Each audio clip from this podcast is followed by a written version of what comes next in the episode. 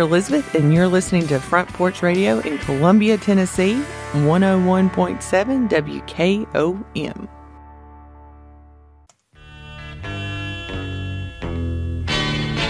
You're listening to Bulletproof Estate Planning, the show where you gain clarity and understanding about such things as last will and testament, the probate process, trusts, and how not to lose everything you own to the high cost of the nursing home. Now, here's your host, Estate Plan Stan.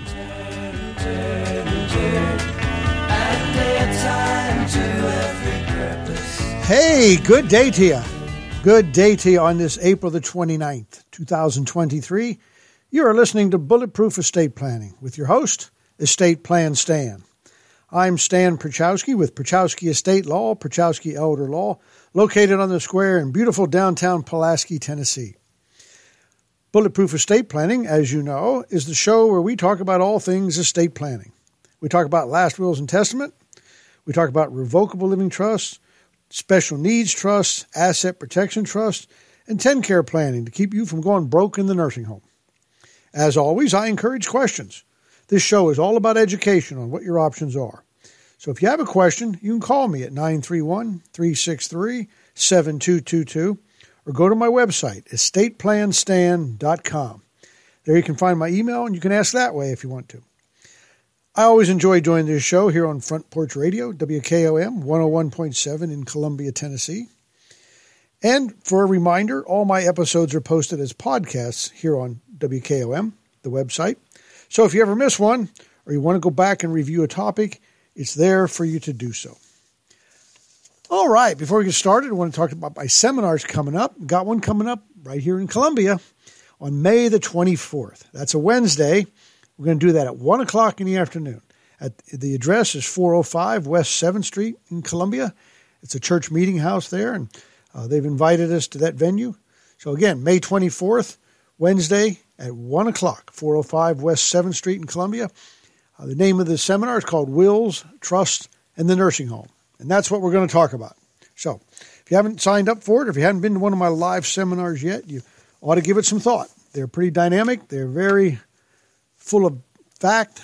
Uh, my, the reviews I get for them are wonderful. So uh, if you haven't come to one, why don't you come on and listen to it? All right. So listen, we've been talking about this concept over the last two weeks of a last will and testament and you know what a last will and testament is and what it does, what it maybe what it doesn't do. We're going to touch on some more of that, but uh, we've talked about the last will and testament. Now it's time to shift on to something else. So you might ask the question: All right, um, you know, I, what what other choices do I have? I've heard this a lot of times. People will come into my office and they'll say, you know, hey, I want to do a, I want to do a will. And I'll say, okay, great. Would you like to hear about some other options? And they look at me and they say, I didn't know there were any such options. I thought a will was all you could do. Okay, well, the answer to that is it's not. It is, it is an option, but it's not the only option. there are actually better options, in my opinion. And that's what we're going to talk about tonight. Because, you know, we, we briefly, I'll go over the four disadvantages of a will, and that is a will has to go through probate. I mean, again, people sometimes I tell people that and they don't believe me. They say, "Oh, I don't, you know, I've, I've I, there was a will and Uncle Ned had a will and it didn't go through probate or something." Well, it is an absolute legal assurity that a will has to go through probate, and the probate process is the definition of a will. So just Google the word probate and see what definition you get, and you'll see that it is the proving or the establishing of a will. Now what does happen sometimes, and I went over last week, if you have a married couple and they've been married for, you know, quite a few years, long term marriage thing, all the assets are going to be joint, right? Jointly held assets. So at the first death, you know, we have a couple, we have what we call the first death and the second death. At the first death, there's no need to probate if there's no assets owned in that deceased spouse's name. Because remember, we said in the very first uh, podcast that if you have a last will and testament, or if you own property in your individual name, it has to go through probate. That's what the probate code is all about. But if at the first death, if you own everything jointly, there's nothing that's in just the deceased spouse's name. So there's no reason. It's very rare to have to probate the first death. So some people might confuse that with a will not going through probate because, you know, uh, husband and wife could each have a will. Husband passes away. Everything's jointly held. So everything passes by right of survivorship or by joint ownership, right? Nothing passes through probate. So there's no need to open up a probate estate and go that route. But at the second death, everything is owned by that individual, and probate is an absolute assurity at that point. And so we talked about the disadvantages of probate. One of them was it takes a long time. You know, statistically, 12 to 16 months. Uh, it can be pretty expensive. It can be costly. Depends on, you know, there's no way to tell, but it depends on what all get, who all gets involved, what, what their motives are. You know, if there's challenges to the will, stuff like that. Uh, it was 100% public you know, I said I didn't like that. Some people tell me I don't mind that so much, but to me, I think that's a big disadvantage that it's public. You know, anybody can walk in and look at the estate of Stan Pierchoski, and there's my will. You can read it, and you can see where all my stuff is going. So I don't like that. I'd like it to be private. And the final disadvantage I talked about to me, which is the biggest disadvantage, is the fact that once you reach the end of the probate process and you distribute your property to your your heirs, your natural heirs, your children. It is an outright distribution, meaning there's no controls on it, there's no terms or conditions, there's no strings attached. And I could fill up several shows on this bulletproof estate planning if I were to talk about all the reason people do want to put terms and conditions on an inheritance. We'll, t- we'll touch on a few here probably tonight. But you can't do that in probate. It is an outright distribution. You, the kids just get it you know, it's theirs. Ownership is complete. You can't tell them now what they have to do with it or what they can and can't do with it. That's ruling from the grave, and you, the law doesn't allow you to do that. Let me put it this way it doesn't allow you to do that through the probate process, which is having a will. There is a way to control it with terms and conditions and tying strings to it. It's just not the will that is, is the way to do it. So that leads me into the next topic. We're going to talk about a trust plan. Now, I originally talked about if you have a estate in the, here on planet Earth, it can only exist in three possibilities. And I said of those three possibilities, there's only two possible outcomes. The first possibility was you have a will based plan. Okay, we know that's going through probate. So that's one possibility and one outcome. The other one was you don't have a will. Remember, I said if you don't have a will, well, guess what? The state of Tennessee writes one for you. God bless them. That's big of them, isn't it? But anyway, they write one for you, and that also goes through probate because if the state of Tennessee writes your will, then it has to go where wills go, which is through the probate process. That's just called the laws of intestate succession. And I, I even and so there's two different possibilities, but they both have the same outcome, right? A will goes through probate, and no will goes through probate. I mean, I say I remember saying the only big difference between the two is if you have a will, at least you have some say in where your stuff is going. Okay. Now, the third possibility is a trust based plan, which is what we're going to start talking about tonight. Trust based plan, a trust based plan does not go through probate; it goes through the trust code. Okay, private trust administration. You know, it's a whole different set of laws. You got your probate code and you got your trust code.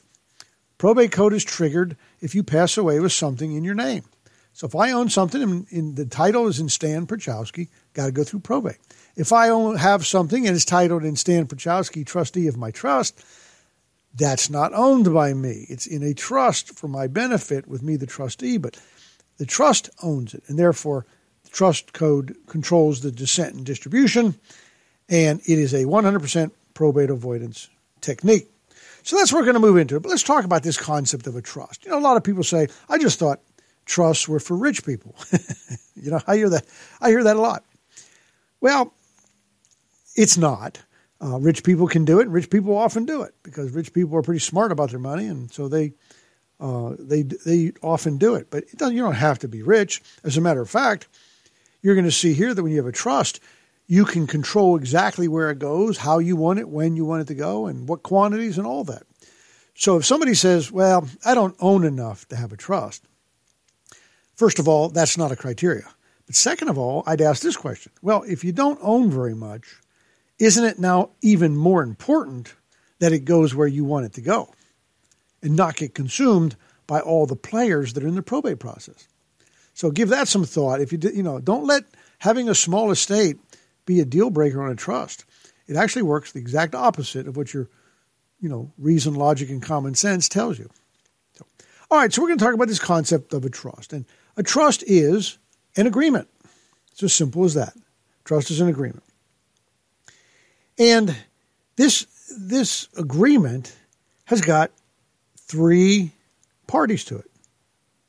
And these, this agreement goes into effect now, during your life. It doesn't go into effect at death like the will. Remember, we said last will and testament, the word testament means at death. A will has no legal significance whatsoever until the moment of death. But a living trust, not so. The living trust goes into effect now, during life. That's why we call it a living trust. Okay? Now, like I said, this agreement has three parties. The first party is called the trustor. All right? That's the trust maker. And during your life, that would be you, or you and your spouse.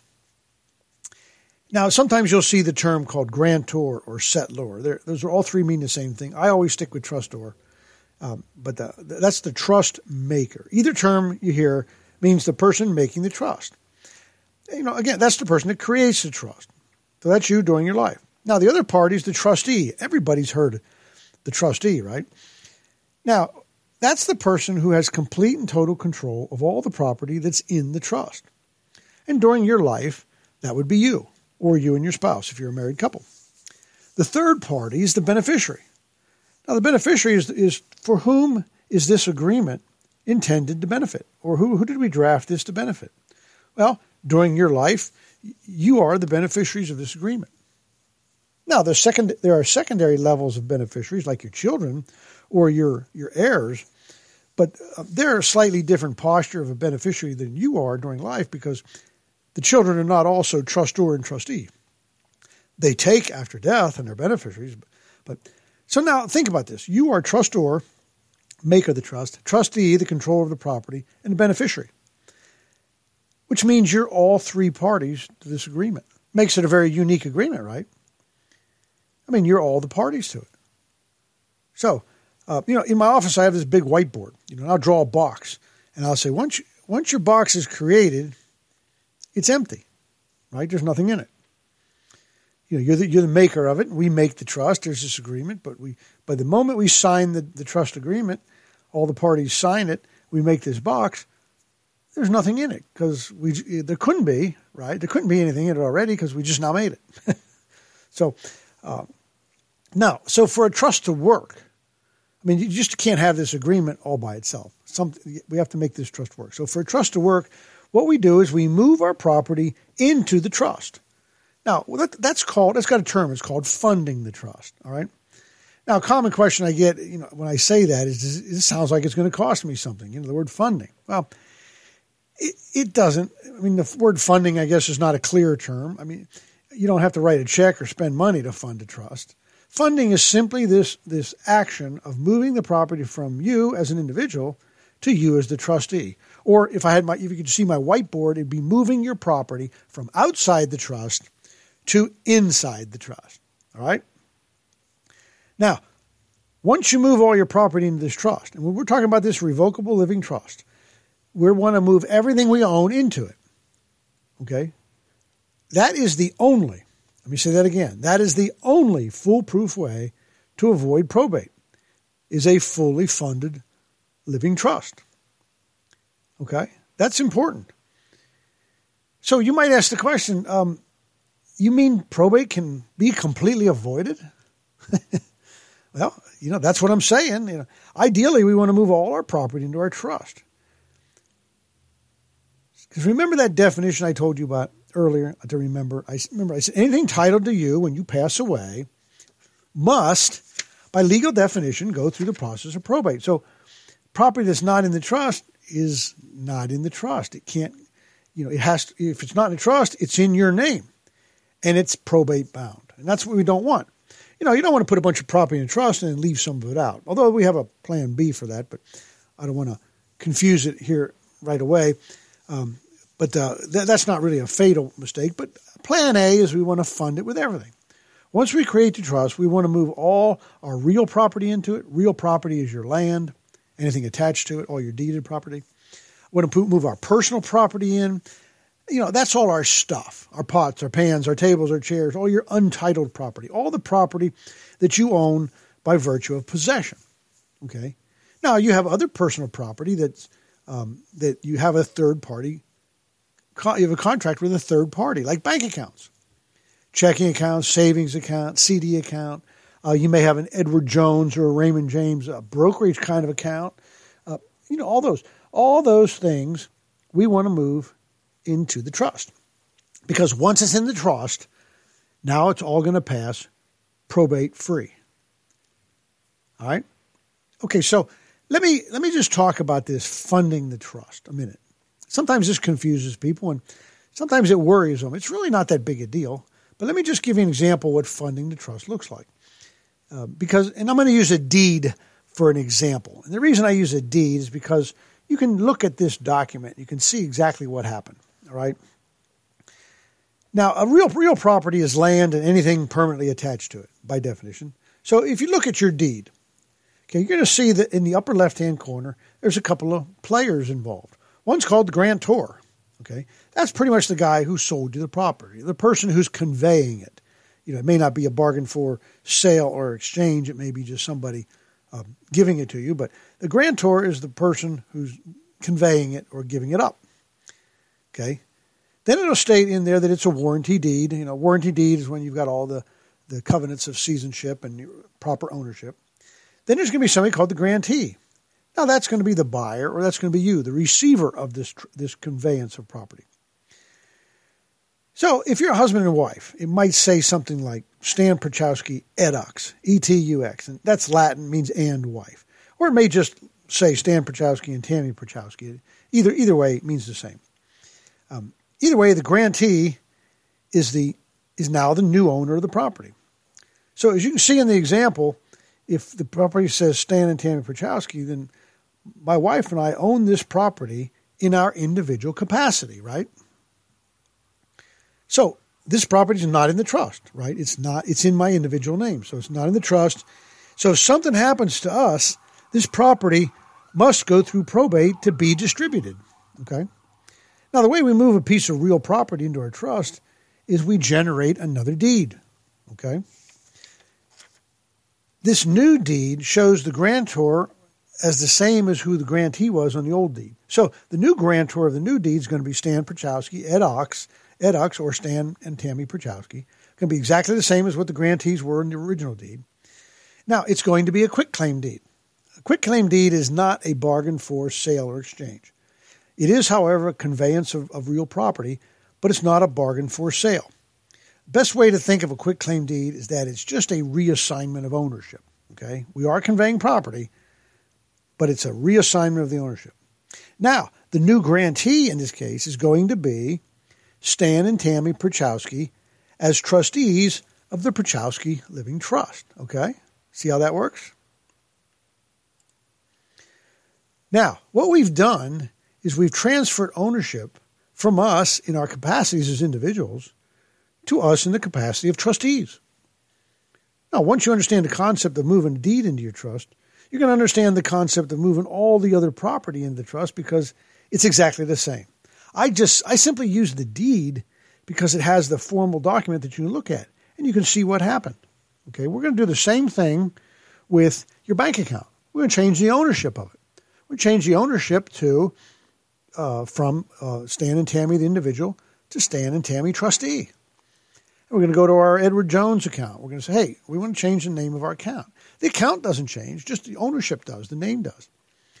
Uh, you know, if you have uh, uh, some beneficiary driven instruments. We talked about those. We, we would change the beneficiary to be the trust so that, you know, that's a possibility. We, we may or may not do that. We'll talk about that some more. But you get the idea. Funding the trust is simply just the process of taking the property from outside the trust and moving it into the trust.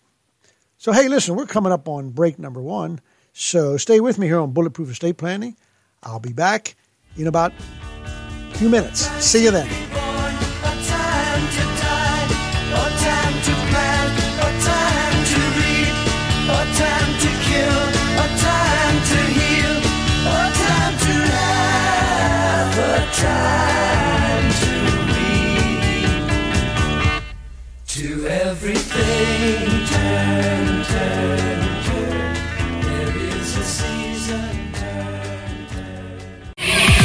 For 60 years, people have shopped Parks Motor Sales to get the best vehicles and the best service. ParksMotorsales.com has details on new Buicks, certified pre-owned cars, trucks, and SUVs, financing, certified technicians, parts, tires, and much more. Stop by 919 Nashville Highway, take a Buick for a test drive, and learn why the Buick Encore and Buick Enclave are among America's most reliable vehicles. Experience the new Buick at Parks Motor Sales.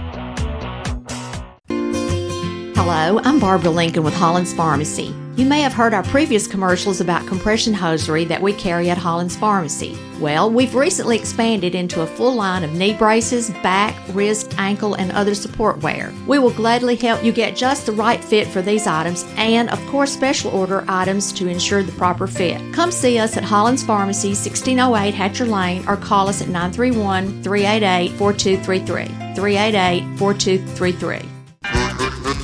Hi, I'm Steve, the garbage man. Are you new to Maury County? We want to welcome you and your family. We are a local residential garbage service and we want to be your garbage man. We've been around for over 30 years, so we have a reputation. Check us out at garbagemaninc.com or call Mike at 931 540 0919. You could also ask your neighbor. 931 540 0919. Hi, this is Dr. Wendy Tui from the Dr. Gill Center. Are you suffering from knee pain despite trying usual medications and injections? If this is you, I have great news. Most common causes of knee pain are degeneration due to aging, injury, or repeated stress. In our office, we offer decompression for the knee, which increases range of motion and decreases pain in arthritic and degenerative knees. Studies have shown that this type of mechanical traction can be more effective than conventional methods alone. Initial exam and x-rays, $39. Call me painfree.com or 615-551-9224. Caledonian Financial is a full service financial planning firm. What we mean by that is we work with young clients, assisting budgeting and Ross, young families with college planning, life and disability insurance, older clients as they bring in 401k rollovers, seek advice with estate and tax planning, and finally with elderly clients when it comes to the distribution phase of their retirement and long term care options. This is Marianne Stevick with Caledonian Financial in historic downtown Columbia. Securities and investment advisory services offered through NBC Securities Incorporated, member FINRA and SIPC. Have you heard the news? The Big Yellow School Bus with your host, Jack Cobb with Maury County Public Schools, has a new day and time. Hop on the Big Yellow School Bus Saturdays at 10 a.m. right here on WKOM 101.7 FM to hear all about what's happening in and around Maury County Public Schools. The Big Yellow School Bus with Jack Cobb and Friends on Front Porch Radio, Saturdays at 10 a.m. on WKOM 101.7 FM. This is Jim Ross, and you are listening to Front Porch Radio, WKOM 101.7, located in Columbia, Tennessee.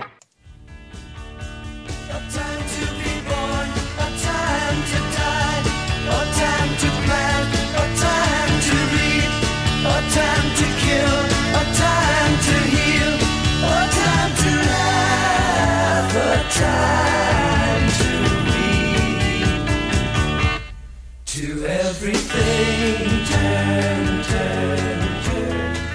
All right. Hey, welcome back from the break. You're listening to Bulletproof Estate Planning. I'm your host, Estate Plan Stan. And listen, we are continuing on with this concept of a revocable living trust and how it is a instrument that is 100% probate avoidance and doesn't go through the probate court, which skips all those disadvantages that I talked about last week. And we talked about putting a deed in. Okay, we talked about once you get a trust, you want to fund it. So you make the trust, it's empty. So now we want to move our property into it. And so we fund the trust. We move the property from outside the trust into the trust. And during the first segment, we talked about uh, how that looks if you have a deed. And basically, you're changing the ownership from me, Stan Pierchoski, the individual, to me, Stan Pierchoski, trustee of the Pierchoski Living Trust. Now, what that means is I've I don't own it in my individual capacity. I control it as the trustee. So let me make this let me make this concept clear. There's really no such thing as what we call in the trust. Okay, I use that term. You use that term. It's a regular street vernacular kind of term. Everybody uses the term, hey, my house is in the trust. My business is in my trust. There really is no such concept. The trust is a legal fiction. It can't really hold property. What we mean when we say in the trust is this we mean the property is vested with the trustee.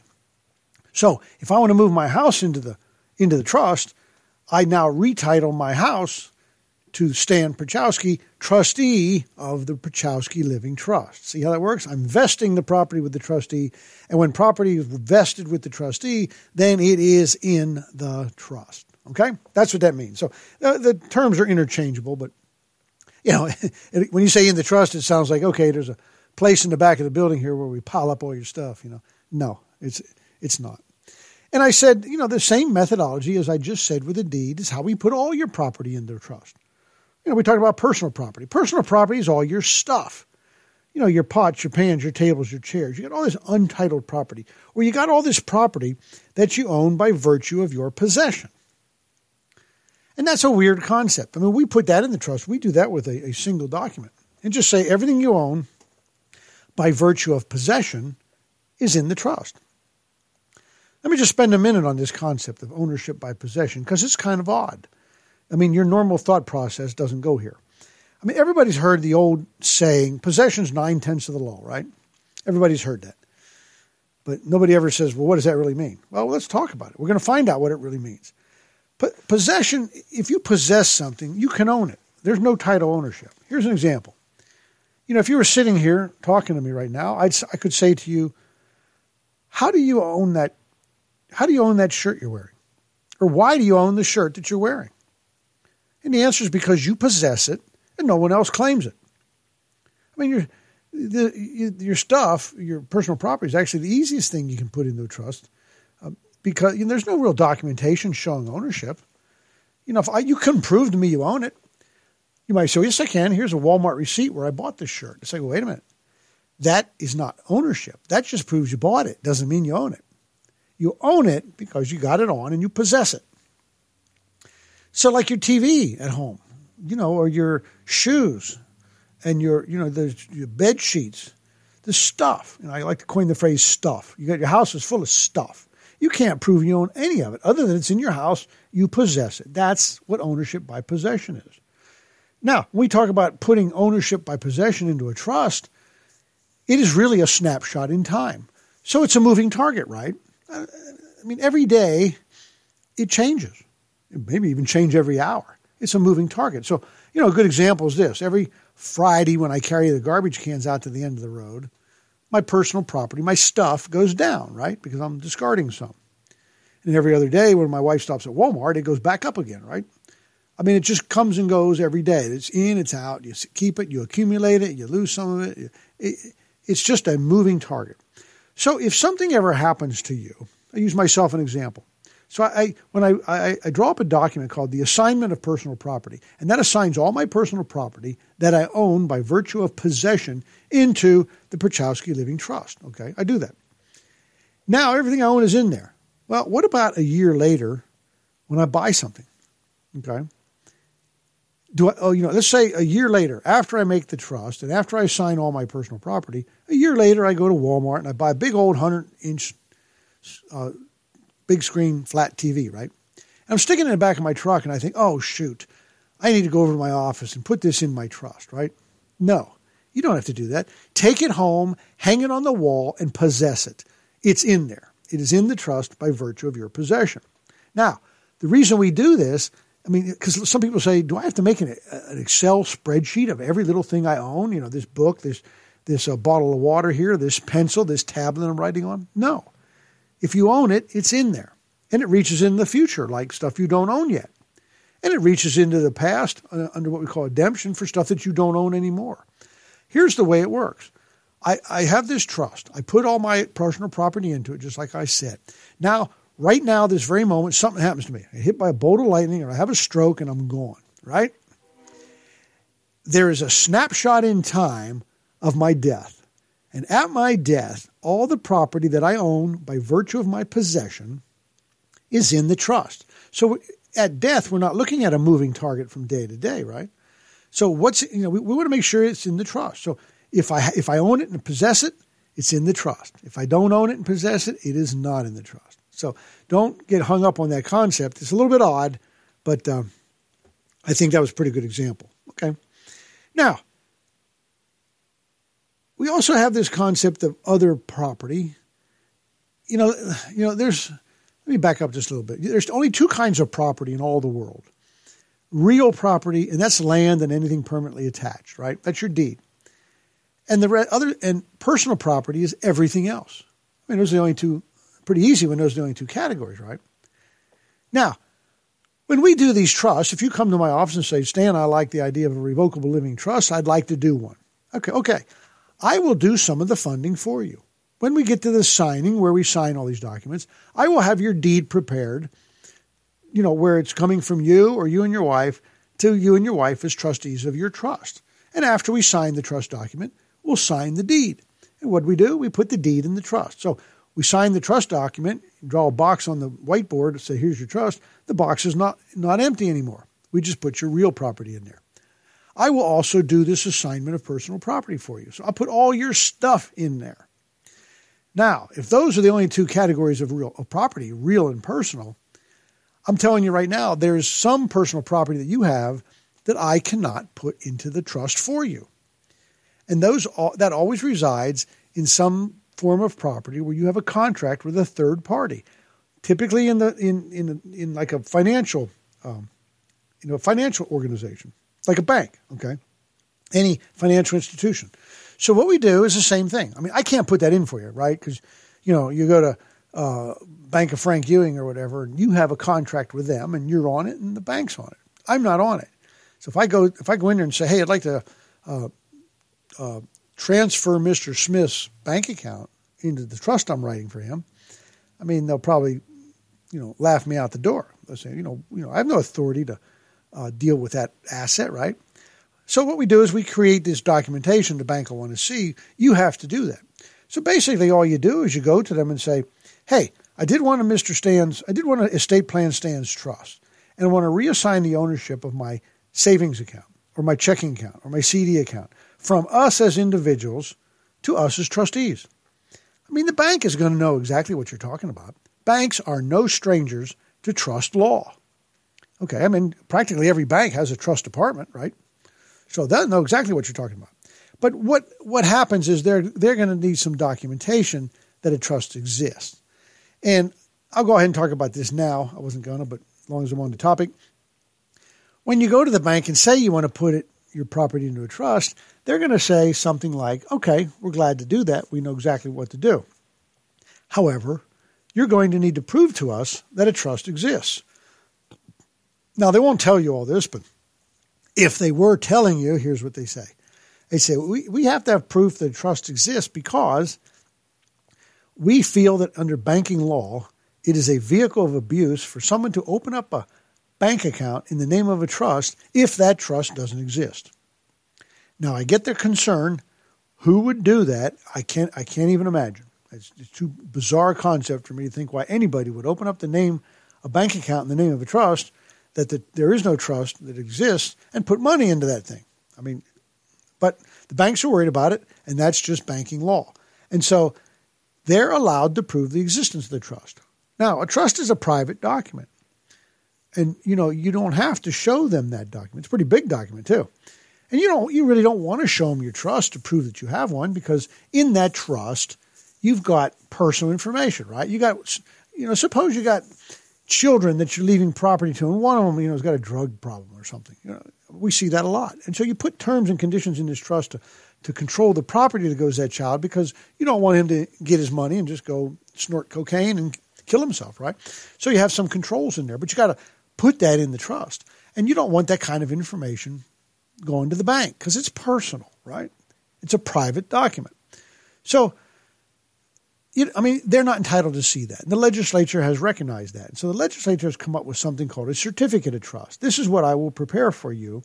And the bank, basically, the certificate of the trust says anybody or any organization, meaning the bank or finance, or you know Edward Jones or uh, any kind of financial institution, anybody or any organization that wants to prove the existence thereof is entitled to rely on a certificate trust, which gives five pieces of information. None of the five pieces are personal. It's the name of the trust, the date of the trust, who the original trustors are, who the original trustees are, and who the successor trustees are by name only. Now, if you do that and give it to the bank, you know that's a signed. It's a signed. It's in affidavit form, so it's kind of like a sworn statement saying we have a trust, and these are the five pieces of information, and we're swearing under oath that this is true. What that allows the bank to do is accept that and say, okay, we are now held harmless or absolved of any liability if something goes wrong because we're the legislature we're allowed to rely on this certificate of trust that there really is one. So if you hoodoo them Let's just say you do the certificate. Like I said, I can't even imagine why anybody would do this. But if you hoodoo them and there really is no trust, and you forge a trust certificate and you give it to them, and they change your bank account over to a trust, and then later on you want to come in and say, "Hey, wait a minute, uh, I want to change that." Uh, you know, the, uh, you're, you know, I want to sue you for putting the money in this trust. They're going to say, "Well, you know, you can't sue us because the legislature says we're allowed to rely on a properly drafted certificate of trust." to prove that there really is one. So, anyway, I didn't mean to get that deep into that, but uh, you get the idea, right? All right. So, um, the common question I get when we're talking about this, you know, is if I put my property into a trust, and that's what we're talking about, funding the trust. I get a question that if my if my property is in a trust, like my land, my house, can I still sell it or use it the way I want to? Well, the answer to that is yes. I mean, yeah, you can. I mean, right now, when you think about it, it, uh, right now, when it's out of the trust, you own it in your individual capacity, right? What that means is you could rent your property, you could lease it, you could grow corn on it if you want. I mean, you could torch it and just you know destroy it. I mean, you can do anything you want because you own it, right? Pretty simple. Anything you feel like doing that doesn't cause somebody else a damage, I suppose, you can do. Anything wise or unwise. I mean, there's there's no there's no restrictions whatsoever. Now, and remember what I said earlier when you have a trust, the trustee is the person who has complete and total control over all the property that's within the trust. So as once you move it in the trust, now you're the trustee, right? And the trustee is the only person that can access property in a trust. So as a trustee, you can rent it, you can lease it, you can go grow corn on it, you can torch it. I mean, or you can do anything else that you could do as the owner before. Really, as a matter of fact, um, uh, it is it's completely seamless to you. When you move your house, okay, let's just use your personal residence. You move your house into the trust. It is completely seamless to you because you know you still pay the mortgage if you got one. You still mow the grass. You Still got to clean the gutters out. They get plugged up with stuff. You got to paint. You know, got to paint it when it chips off. Uh, you got to maintain it. You still your life has not changed one iota. You're you're just literally acting. You know, in the whenever you deal with this piece of property, like a buy or sell, or you're just dealing as the trustee of the trust versus uh, the personal owner. It's a different. It's a different capacity. Okay, so no big deal. It's it's completely seamless to you, and that makes it really easy to live with. So, anyway, you live your life just exactly as it did. Now, the funding business, we talk. We know we talked about putting some property into it. We want to put it all in there, right? That was what I said earlier. Why? If it's in the trust, it avoids probate. If it's not in the trust, it's not in the trust. If it's not in the trust, it's in your individual name, and a single piece of property could possibly have to go through probate. So um, we want to get it all in there. But this funding concept, when you fund the trust, it's what I call a one and done. Okay. Why do I say one and done? One and done. Well, once you funded it and you're moving all your property that you now have that's into the trust, you really shouldn't have to revisit this funding issue again. You shouldn't have to come back and put anything else in it. Now let's go over a couple examples of what I mean. Once you move everything in there, it's all in there.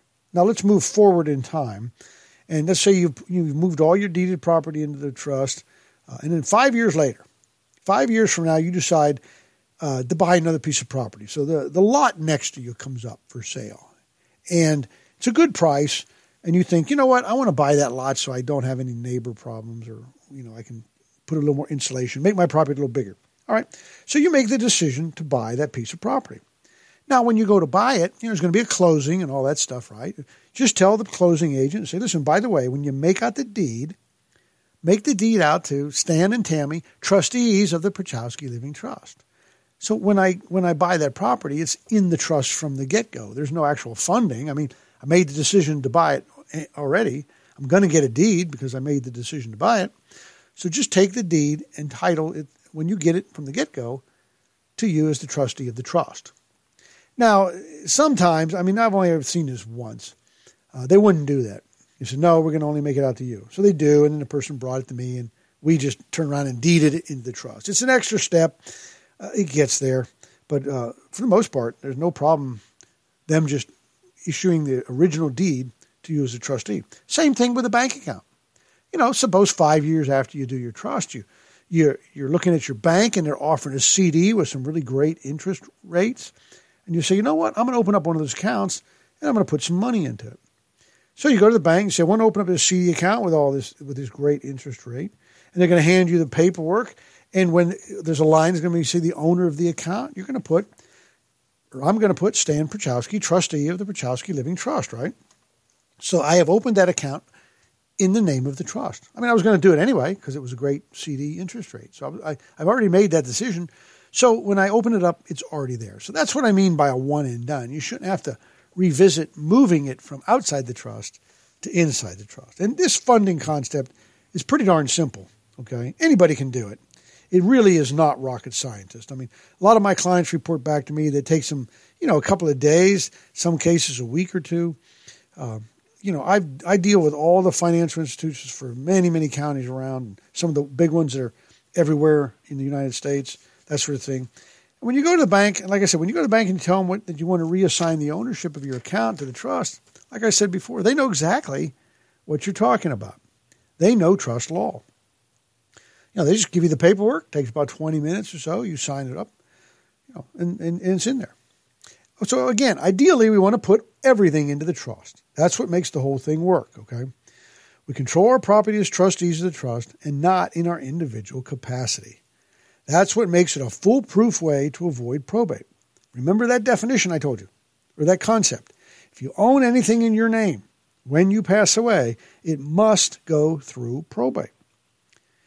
If you control it as trustee, it will pass to your heirs under our trust code and by the terms and conditions that you have written in your trust by a complete 100% probate avoidance. No going to court. No asking the judge it's okay to pass this property. No subjecting it to all the adversaries, giving them 30 days to object or, or whatever. It, it is just that simple. Okay?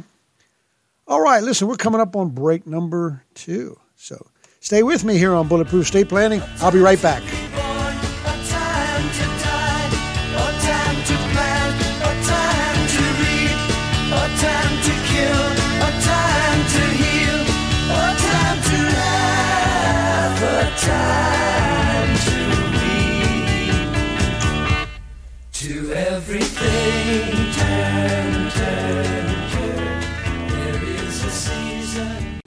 This is Estate Plan Stan at Pierchoski Estate Law.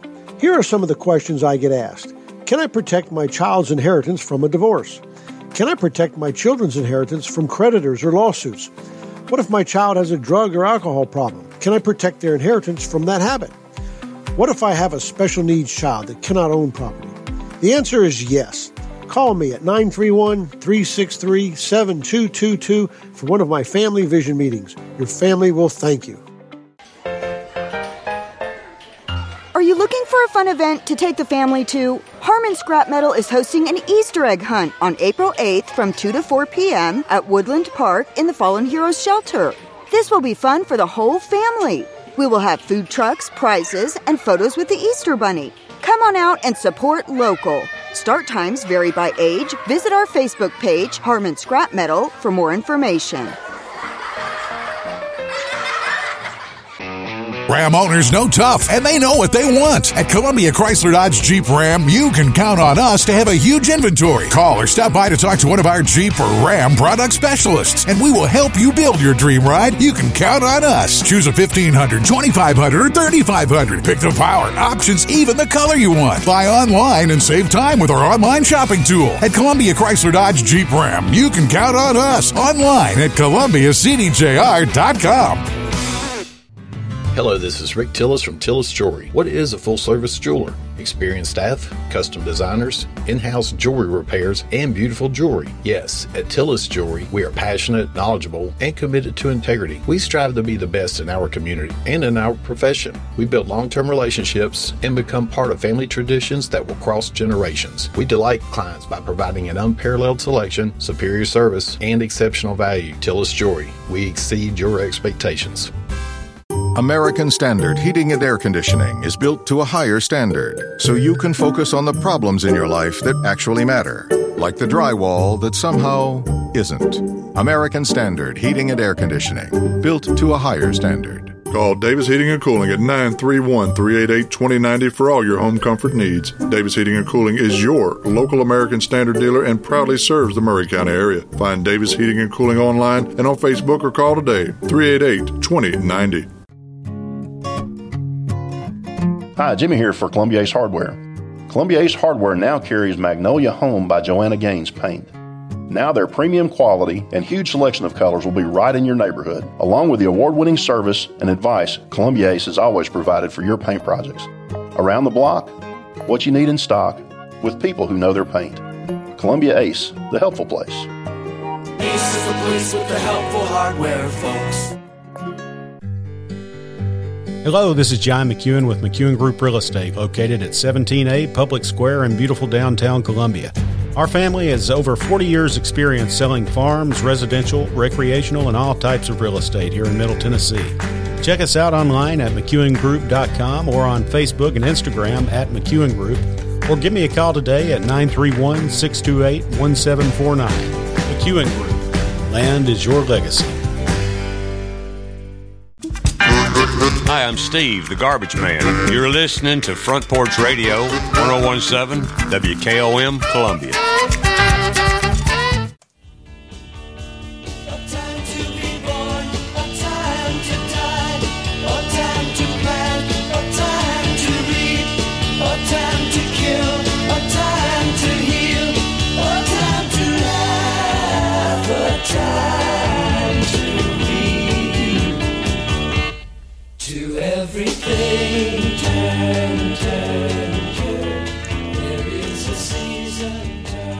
All right. Hey, welcome back from the break.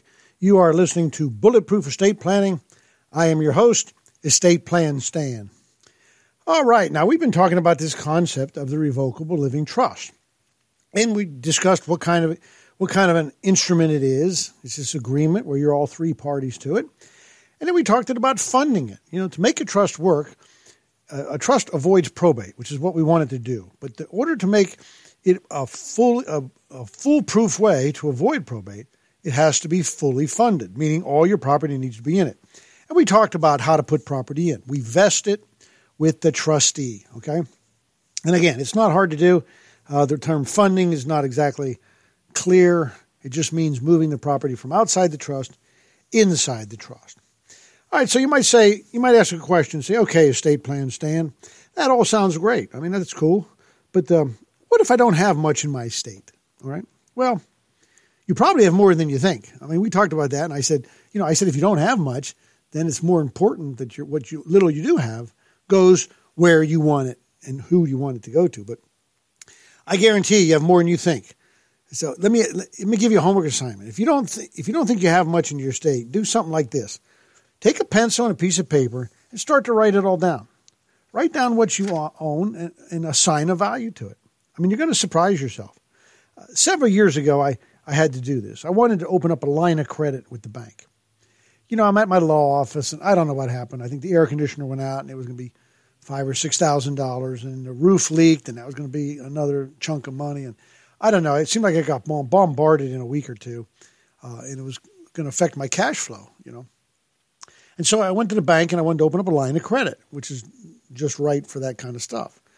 And uh, they said, "Great, we'll do that." Uh, they gave me this four-page financial statement to fill out, where I had to list everything.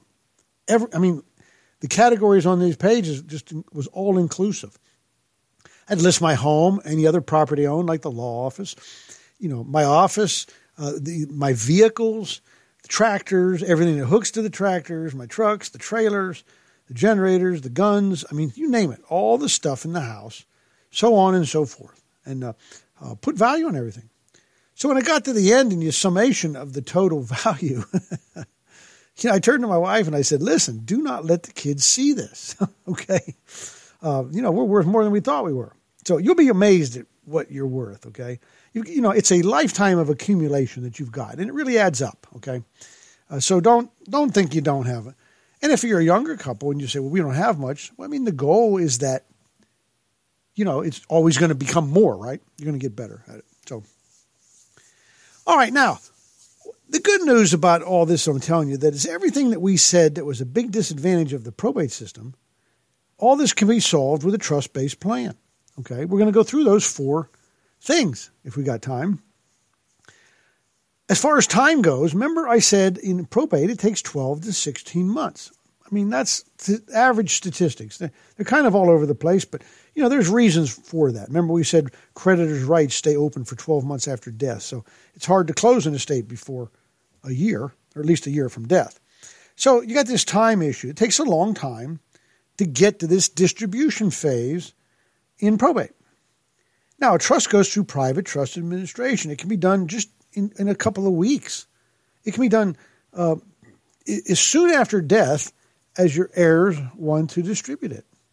Let me give you an example, because you know I may not get done with all these tonight, but uh, we'll just pick up where we left off uh, next week. But let me just talk about this concept of not taking very long. You know, when you're in probate, you know you got to go to court a couple of months after death, you know, open up the probate estate, publish the will, get sworn in as the executor. Nobody can do anything until somebody gets sworn in. People say to me all the time, "I'm the executor of my dad's will." Is your dad still alive? Yes. Then you're not anything right now. You're not even the executor. And you're not the executor after his death until the court swears you in and tells you you are. When you have a trust, you name somebody called the successor trustee. That's the person who is empowered at the second death, if you're a couple, to distribute the property. And it's immediate. It's the moment of death the trustee, successor trusteeship springs to life. And that person is now um, empowered with all our trust law under our trust code to distribute the property. And here's an example how it would work.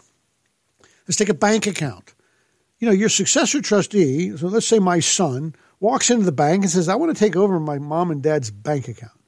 Of course, the bank, being the bank, is going to say something like, okay, well, under what authority do you uh, want to ex- proceed under with your mom and dad's account? He's going to hold up a piece of paper and say, here's this document that says I'm the successor trustee of their trust, and their bank account is in the trust. And here's the death certificates to show Stan and Tammy aren't here anymore. The bank will recognize that immediately. And they'll say, okay, what do you want to do with this bank account? So he says, okay, how much is in there? Well, there's $300,000 in here. Okay. My son says, all right, I want to write three checks on this account from me, the successor trustee, one to me for 100000 one to my brother for 100000 one to my sister for 100000 And then I want to close the account. And now that asset, that bank account, has been distributed just like that. That simple. It is a well oiled machine when it comes to doing this. No sending it to court, no going over to the probate uh, court office and saying, hey, is it okay if I distribute this bank account to the three kids, to myself and my, my two siblings? No, none of that. Uh, no putting it up for review to see if everybody has an okay. Does anybody object to me doing this? No, none of that. None of that. The successor trustee is in complete and total control, and the, the successor trustee doesn't really even have much discretion unless the trust gives it to him. But basically, the trust says where the stuff goes. And if this trust, if my trust said I leave everything, a third, a third, and a third to my three kids, well, when he gets to the bank account, he splits it into thirds, right? And he gives a third to himself. You know, he, the successor trustee can wear two hats. He can be the successor trustee and he can be a beneficiary. So in that case, he's just the successor trustee writes the check, but it's payable to the son, the individual. And then he gives one to his two siblings. Okay. Same thing with a deed. Come, the only problem with a deed is you got to have an attorney write a deed in the state of Tennessee. So he comes to an attorney and says, I want to write a deed from me, the successor trustee, to myself, my brother, and my sister as uh, joint tenants with an undivided one third interest each. The lawyer writes up the deed, he signs it, and just like that, the three kids own the property that I've lived there for 35 years and hopefully another 10 or 20 before it actually gets distributed. And just like that, that property is distributed to my three kids. That is how you avoid the time issue that it takes 12 to 16 months in probate. There's no court intervention. That's the that's the beauty of it. So, all right, listen, I'm getting I'm about out of time. Um, hey, if you like what we talked about this week, and if that's piqued your interest, I'm glad. I mean, that's my mission. My mission is to get the message out that when it comes to estate planning, you've got options. You've got lots of options. Okay. So, if you're interested in uh, talking about your own family circumstances, hey, I'm more than happy to take the time to answer. So call me. Call my office at 931 363 7222, or you go to my website, estateplanstan.com, and you can set up one of my 15 minute phone calls. That way, uh, my time and attention is dedicated to, to you and your question. All right? Now, seminar coming up. Remember, we're coming up on May the 24th, which is a Wednesday at 1 p.m. The address of that is 405 West 7th Street, Columbia, Tennessee. Will's Trust and Nursing Home. Uh, call the office to get on that RSVP list so you can um, be uh, come to that and hear what we have to say. All right. Hey, listen. Thanks for listening. Uh, remember, doing nothing has a predictable result. So thanks for listening. I hope you enjoy the show as much as I enjoy doing it. I'll be back next Saturday night on Front Porch Radio, WKOM 101.7, with the next episode of Bulletproof Estate Planning. And I am Estate Plan Stan. See you next week.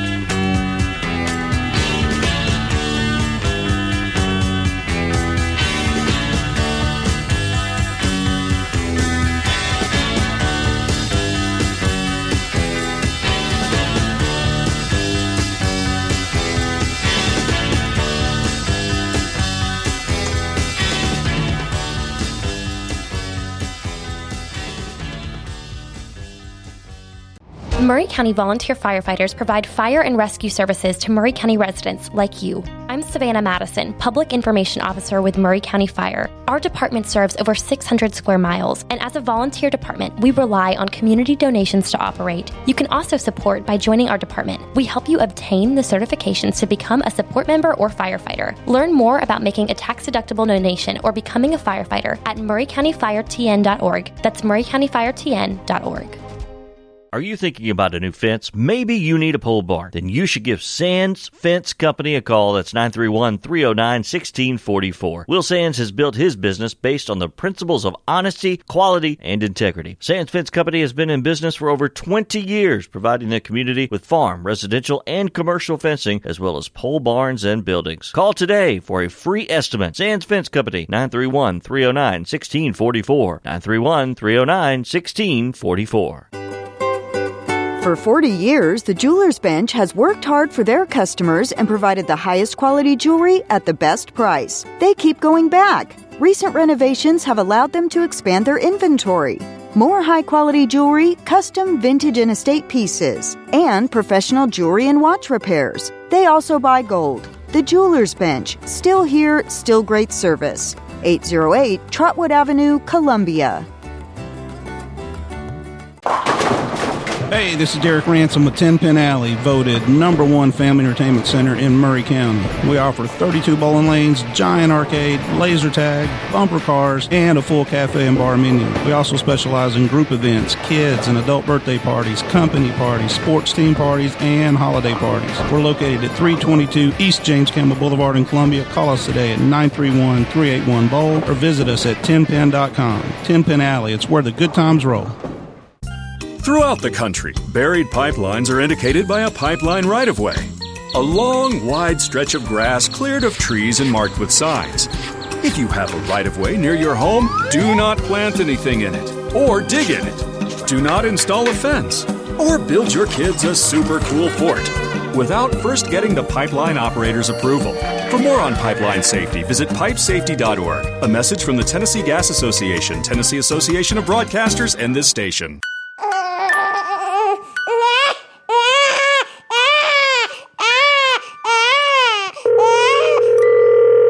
I just want to say that your show is disgusting. Two white men and a white woman attacking a black man who's a Democrat, yet you have no balance to anything that you say. You act like a bunch of Southern You are ridiculous. You're a horrible show. You're a horrible representation of Tennessee. Y'all are disgusting. You're disgusting human beings. And either balance it out with someone who has a half a clue